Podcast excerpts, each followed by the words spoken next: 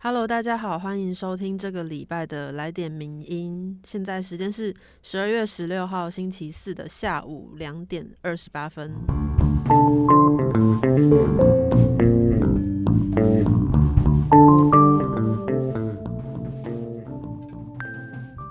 我是 CY，哦，我是阿珍，忘记刚刚忘记自我介绍。对，相信大家听到应该就也大概知道是谁啦。好，这礼拜呢，其实我们在礼拜四才录了这个来点名音，其中一个原因是因为我们昨天出了一个外景，所以大家也可以稍微期待一下，之后会有一集名人放送的正规集的露出，对，是一个专访。对，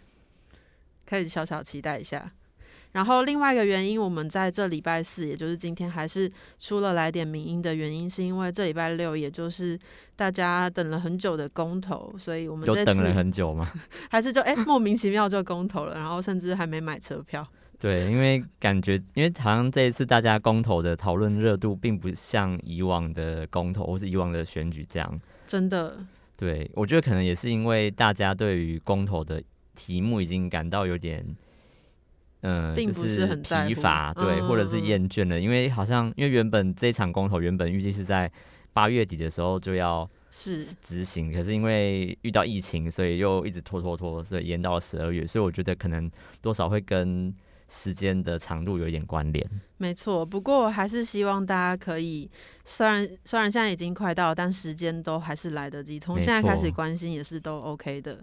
所以这礼拜就是要跟大家分享三篇跟这次公投有关系的文章，也作为在投票前的一个帮大家小小整理一下。嗯，没错。那呃，首先第一篇文章提到的就是这一次公投，大家比较关注，也不是比较关注，应该就是声量讨论声量讨论声量比较高的其中一题，就是谈论到呃重新商转合四的问题。那这一篇就是蔡中岳所写的，就算重启核四，也要至少十五年才能发电，缺电与空屋怎么救？那其实核四这个议题已经在台湾纠结快要三十年了，这一次的公投也是再再次的重启各方的论战。那其实不只是这这个核四的公投，所有这一次的题目都是蛮复杂的，而且可以讨论的面向也很多，所以我们今天也不太可能把所有的面向都包含起来，然后可能就只是会选其中的几个面向来跟大家讨论。所以大家如果觉得讲的不是很全面的话，也请多多包容。大家也可以自己去搜寻一些其他相关的文章。那这一次讲回来这篇文章，这次核四这一题，作者他想要讨论的面向，其中一个讨论的点就是，如果公投通过重新商转核四，那么重启核四需要花上多少时间呢？永和市的这一方，他们在公投过程中一开始就主张要两到三年后可以发电，然后到最近一场的公办意见发表会就提出说六年可能发电。那另一方面反和市的这一方在公投后期就提出说最快可能要十五年之后才能发电，所以双方针对这个重启的时间的意见其实是不一样的。那到底从这个一九九九年开始新建的核四，到底需要多久时间才能正式的发电呢？那之前核四的建筑执照，其实在二零二零年底，因为没有展延，所以就被撤销了。所以依法规定，它其实必须要再重新申请建筑执照，它才能够把原本没有盖完的部分把它补强。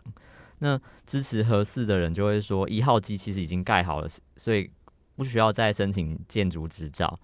可是在，呃提出的各项资料当中，其实都有一项辅导后加固工程，也就是在当时三一一嗯，三一一的核灾的时候，其实已经为了要去补强核电厂的一些安全设备，所以多增加了这个部分。那它其实也必须要在一号机执行。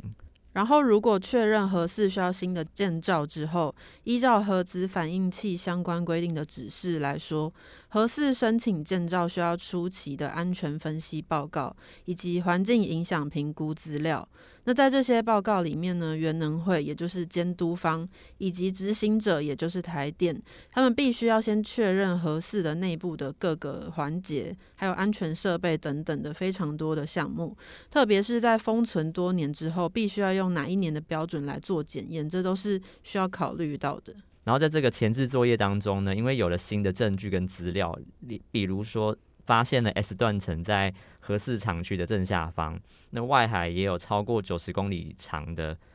这个活动断层，所以都要必须重新做好地质调查，来了解附近断层它的可能性，它会不会发生地震的一个几率，然后也能够确认说它符合的耐震标准，所以都要必须去重新细致处理核四周边的地质检测。那其中这个蔡中岳他其实就主要指出了断层分布的问题。那首先呢，第一个断层就是关于核四外海有一个长达超过九十公里的断层。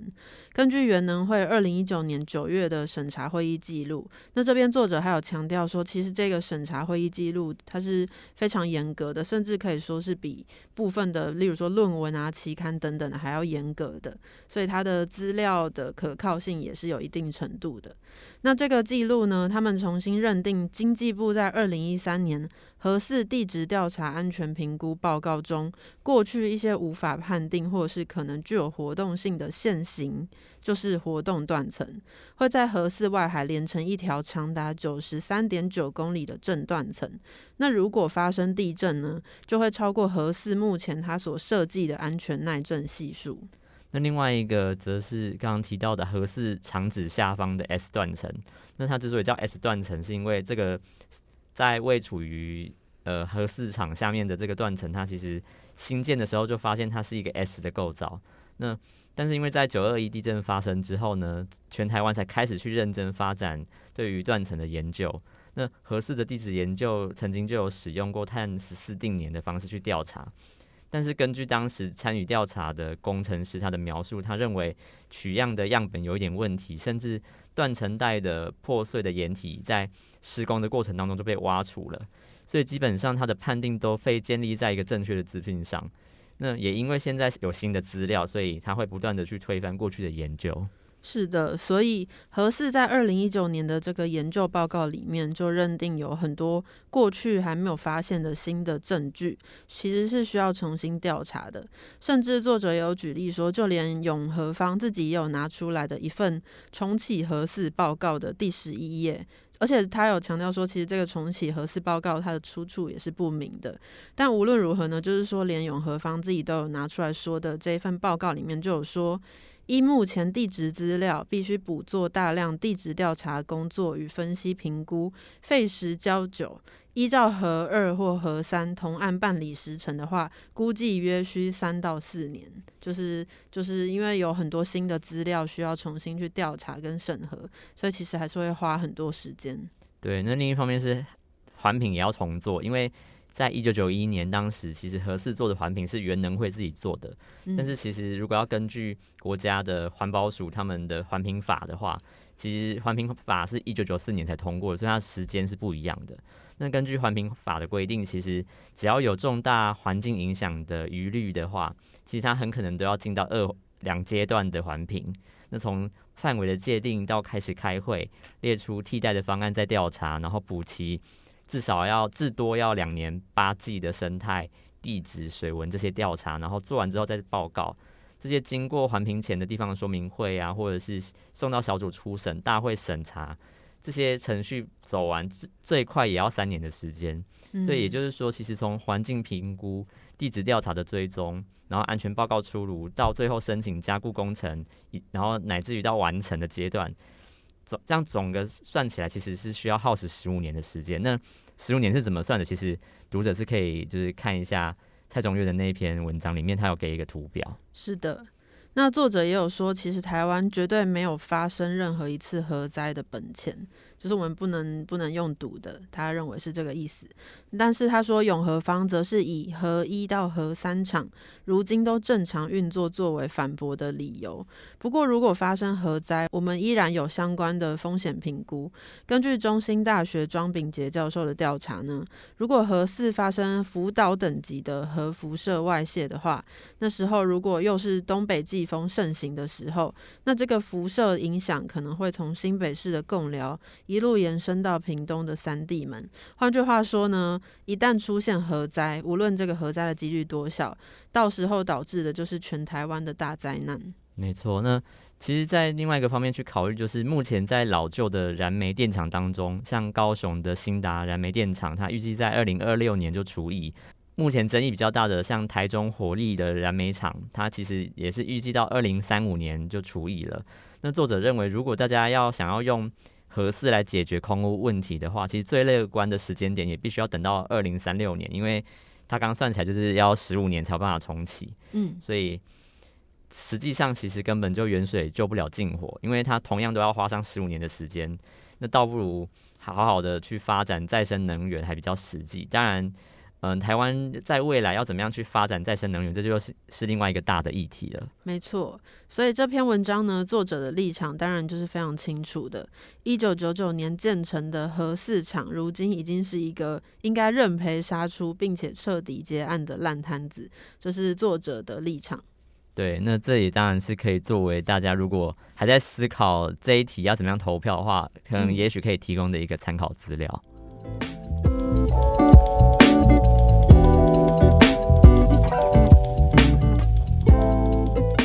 第二篇文章要跟他讨论的是关于莱猪这一题。这篇文章我们要跟大家介绍的是陈芳宇写的《反莱猪公投非关实安，而是要让台湾反美亲中》这篇文章。那这篇文章的标题就是开门见山，也就是说，其实呃，陈芳宇认为，就是假设如果反莱猪公投通过的话，它其实马上会对台湾造成什么样的影响呢？那作者就觉得这个问题其实不需要等到公投结束就能够知道了。那他觉得这个公投的目的跟结果很清楚，就是他要让台湾反美亲中。是的，那我们先来看看领先人怎么说好了。国民党立委林维洲他在十二月九号的脸书动态上面就说：“为了国人健康，得罪美国又怎么样呢？”然后他也曾经在十一月十三号的动态表示说。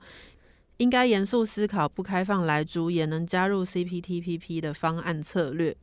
那另外，国民党驻美代表黄玉军他在十一月四号就指出说，美国贸易代表署一定会认为台湾政府在想谈判时说要开放，但现在又不开放，这就会影响台美经贸的谈判。美方认为，如果反来猪公投过关的话，就不会进行后续的谈判。所以，其实无论是领衔人或者是这位国民党驻美代表，他们其实也都知道说，如果这个公投一通过，台美的贸易关系就会瞬间。崩解。接着来看一下美方他的立场是什么？那就以行政方来说，像 A I T 处长孙小雅，他就在记者会上就表达过这样的意见。他认为说，美国有非常可靠、严格而且具有百年历史的食品检测系统，所以他自己也吃美国猪肉，然后也让自己的小孩吃美国猪肉，所以他以这样的方式去鼓励台湾消费者可以多多享用美国的猪肉。对，那刚刚说的是行政方的他们表达的，那接下来来看看跟贸易更直接相关的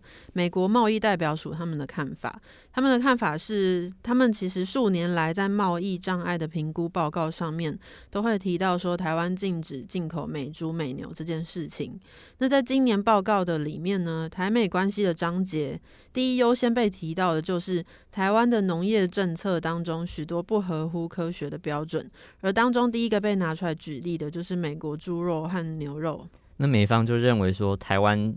长期都在用不科学的方式去禁止猪肉、牛肉进口。那毫无疑问，就是这十几年来台美双方经贸谈判的首要障碍。那现在其实也有很多人在质疑说，所以难道政府能够保证开放美猪美牛之后就能一定谈成协议吗？那陈芳宇其实就提出一个比较简单的逻辑推论，也就是说，开始谈判它不见得会顺利谈成，特别是像这种大型的双方双边贸易谈判，它其实通常都很费时。但是他反过来讲，如果对方他最大的贸易障碍不愿移除，就比方说我们假设现在反来租公投通过了。那么美方就会觉得，那其实根本就连谈判的机会都没有。嗯，其实美国贸易代表署他们长期就认为说，台湾没有履行或是没有遵守过去开放美国肉品进口的这个承诺，所以就是会认为说，台湾是一个不可信赖的贸易伙伴。那假设今天这个通公投通过了，就显示台湾又再次的违背了这个承诺。葛莱伊他就认为说，这将会为双边关系带来严重的打击，而且会。恐怕会是一个难以化解的负面影响，尤其可能会让台美双边贸易关系造成一个致命的冲击。未来如果要签署双边贸易协定，更是不可能有进展的。那由此就可以知道，说是不管是美国的智库圈，或者是中国国民党它本身的评估，其实都会多少会认为反来猪公投的确会让呃美方的贸易代表署关起台美贸易谈判的大门。那这件事情其实已经是变成是双方的共识，就不管是提案方还是反对方，他都有这样子的共识。所以呃，也是我们可以非常能够确定说，公投一旦通过，双边贸易的破局就已经是台湾必须付出代价的一个部分。而且除了台美贸易协议之外呢，其实也有很多事情是需要谈判的。像是泰国还有欧盟，他们都已经因为农产品，尤其是肉品的不开放，所以就被美国扣了很高额的惩罚关税。二零二零年，泰国被美国就取消了价值两百四十亿的开发中国家关税优惠。在贸易代表署的二零二零年报告就明确表示说，就是因为泰国拒绝遵守国际标准，拒绝开放美猪美牛，那欧盟拒绝开放美国肉品呢，也被告上 WTO，每年也因此需要付出很多的罚款。像这样子的案例，可能也是台湾这边需要考虑的。那另外一个议题就是，其实呃，作者在思考的其实是反来猪公投，它的核心价值真的是关心食安吗？嗯，那他就会认为说，他其实就重新的简介一下莱克多巴胺是什么，它其实是一个饲料的添加剂。那动物吃了饲料之后会进行代谢，那人在吃了动物之后，它实际上也是会在进行代谢的。所以食品科学家已经指出，任何的化学物质要看它有没有害，其实是要以剂量为判准。是的，目前根据 WHO 与世界粮农组织组成的食品添加剂联合专家委员会，他们就评估说，人体每日莱克多巴胺安全容许的摄取量的上限是一微每公斤一微克。那台湾的部分是十微克，是的，而且以一般人体重六十公斤的状况来看，必须要每天吃到六公斤，也就是十台斤的含来剂肉品，而且连续吃超过一年，才会对健康造成负面影响。那大家可能对六公斤或十台斤没有什么概念，来帮大家举个例子，就是如果换算起来，十台斤差不多就是排骨便当里面的排骨，你连吃三十五份。就是一天吃三十五份，然后吃超过一年，才可能会对健康造成负面影响。那从呃，另外一方面，就是从台湾自二零一二年就进口含来剂的美牛以来，它其实到目前为止也没有出现过任何一起食安事件。所以，这从科学角度来看，作者会认为这代表莱克多巴胺对食安造成的风险其实是相当微小的。那它对美国来说也根本不是一个议题。那重点就是说，目前台湾的肉商其实也都不进口这个美猪，所以台湾人其实也根本都买不到。那就算真的进口了，假设大家还是有疑虑，那最简单的方式其实就是大家不要去购买美猪。是的，作者就认为说，与其说反来猪公投表面上是在关心民生的食品安全，倒不如说它其实是一个完美的工具，不只可以避免台美关系有进一步的发展。也就是断绝签订经贸协议的可能性，同时呢，它还可以大幅降低台湾和其他国家洽签经贸协议的可能性。那么，这代表的事情就是说，逼得台湾到时候可能就一定要跟中国打交道，甚至接受中国提出的条件。而且呢，这样的主张也跟国民党的立场是完全相符合的。他们认为台湾应该要加强与中国方面的关系，然后要降温跟美国的关系。所以对作者来说，其实反来猪公投它不只是关乎猪肉，它其实跟食安的关系非常的微乎其微，就没有什么关联。那就算如果有关系，那就没有办法解释说为什么现在的提案方他只反来猪，但他不反来牛，因为来牛在二零一二年就已经通过了。是的，对。那反来猪公投它从头到尾就是一个比较像是有明显政治目的的一个策略，也就是让台湾远美亲中。那对陈芳宇来说，他其实就会觉得这是一项将会对台湾在国际政治上走向会带来巨大影响的一个选择题。对，莱猪这一题，其实就是在媒体上面还是蛮常用食安的这个面向来讨论的。然后关关于可能台湾跟美国的关系以及台美这种关系这个另外一个面向，其实并不一定会很常被直接拿出来提。讨论，然后这篇文章就是用一个比较直白的方式直接点出来跟大家讨论，所以也作为一个参考。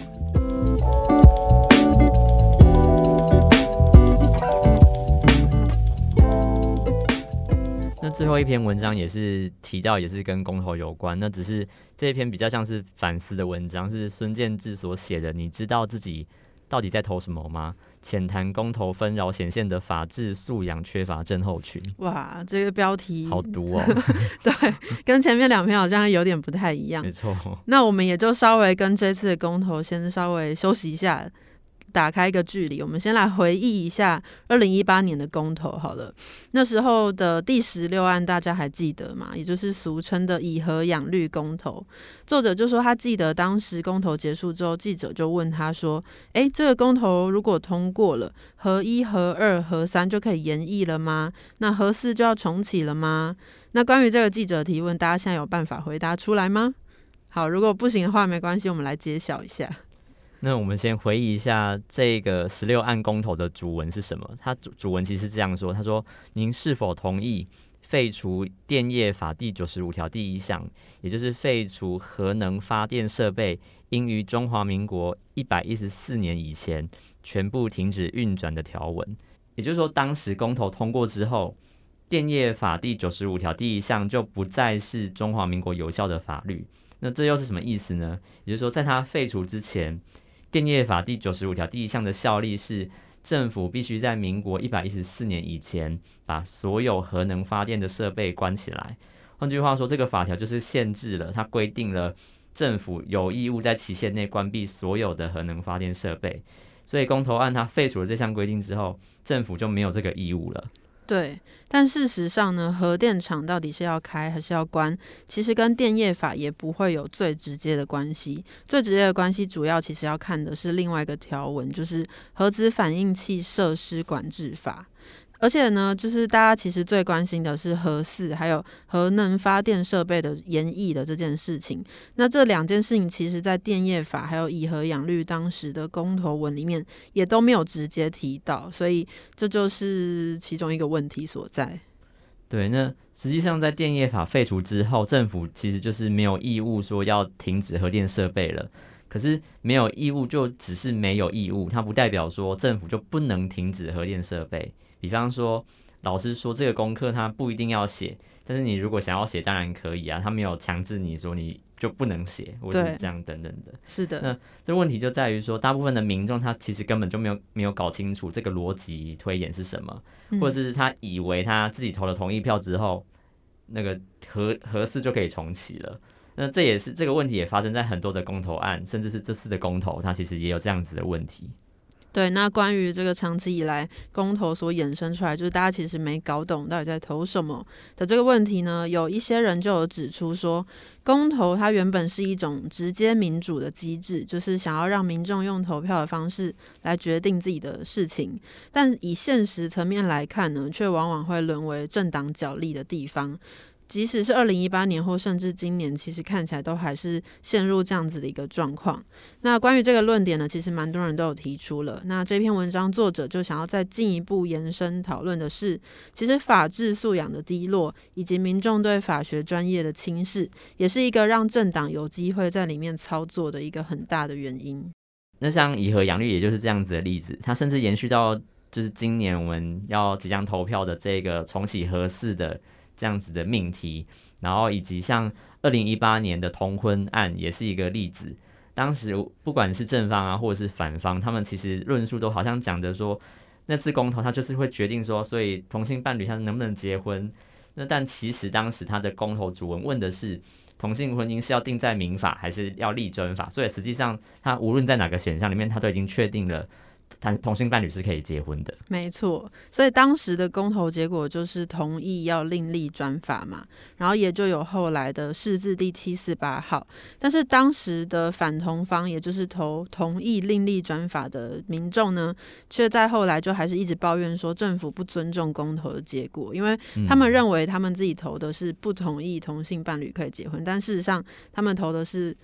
同意另立专法，没错。但但就是直到现在，应该大部分当时的反同方都没有搞清楚这一点。所以，我们就可以看到说，其实大部分的台湾人民，他根本就不在乎具体法律条文到底写了什么或规定了什么。那以至于在公投的时候，他就会用很抽象的价值精神、主流民意，或是看了电视新闻重新再现的东西，就是非常化约的懒人包。然后他就去用政治的取向去解读这些公投的内容跟结果，就变成了这种非常荒谬的景象。那这个现象其实也在另外一个地方很常看到，那就是一些受瞩目或是很有很受争议的一些司法裁判。尤其是在当事人或是政治人物的案件，更是会很明显，或者是一些司法裁判有政治效应的时候，都会常常看到网友就会狂喊说：“啊，法院就某某党开的啊”之类，就是大家应该蛮常听到这种说法。对，例如说中天撤照的时候，其实 NCC 在上一次准许中天换照的时候，其实就有附上一些条件，要作为他们下次换照审查的标准。但是到后来，就是中天。中天撤照的时候，很多人却觉得说，才发现他们就觉得说，NCC 怎么突然就说要把中天关起来？但这些人并没有去搞清楚，说他前面其实就有按照程序，就是要求他们要改善一些一些他们提出来的条件等等的，就是可能大部分的民众并没有去搞清楚完整的整个过程是什么。那讲回来，公投这件事情，其实大家都说公投的结果具有法的效力。但这个效力的具体内容到底是什么？其实它也涉及到了法的规范的理解以及解释跟适用的方法，所以是非常复杂的一件事情。可是大多数的选民他其实并不是法学专业的，他也不知道要怎么理解，所以呃，作者就认为说他并不是要嘲笑说人民不懂法律，毕竟因为术术业有专攻，而且大家也不太理解，其实也是很常见的。嗯，但是讽刺就是这句术业有专攻，它其实。就变成大家现在都很喜欢在社群媒体上面乱讲，嗯，然后呢，偏偏每次就是遇到法律的时候，大家好像就忘记什么叫术术业有专攻，大家好像都每个人都变成了一个法律专家。是的，所以所以作者他最后就说，所谓法治国的意思是政府必须守法，法律必须合乎宪法保障人民权利的宗旨。而法治国呢，其实也不只是政府或公务员的责任了，更是公民素养不可或缺的一部分。尤其我们台湾就是大家口口声声说的民主国家，更是应该要知道这一点，就是不只是政府的责任，人民自己其实也有一些责任跟义务。嗯，没错。而且呢，作者也提醒大家，法律有其所能，但它也有所不能。所以一旦政府或公务人员他忘掉了这一点，他就有可能退化到一个威权时期的状态。那如果人民也忘掉这一点的话，开始对于公权力提出毫无限制的要求，并且将所有的不满跟失望归咎于政府，那这也会阻碍我们面对现实。那其实这也其实也代表说，呃，几天后的公投，他也会面临这样子的抉择。是的，那今天就稍微跟大家介绍了这三篇文章，然后其中有直接提到的是关于合四的以及莱猪的这两题。那其实这次公投还有另外两题，我们就今天没有特别在挑选文章跟大家做介绍。相信大家如果有心的话，网络上应该也是可以找到非常多的讨论的东西。像比方公视新闻网其实就有对啊，有好多精彩的。辩论，然后也有很完整的一些正反方的对的一些来回辩辩驳。没错，所以大家有兴趣也都可以去看一下，在这边 shout out to 有话好说，感谢感谢。那今天的来点名就到这边，希望大家回去投票的路上都还是小心安全，注意防疫。没错，突然变成政令宣导，对，随便啦，随便啦，大家自己自己管理自己。好，那今天谢谢大家的收听，我是阿珍，我是 CY，拜拜，拜拜，谢谢你的收听，更多内容请上名人堂网站。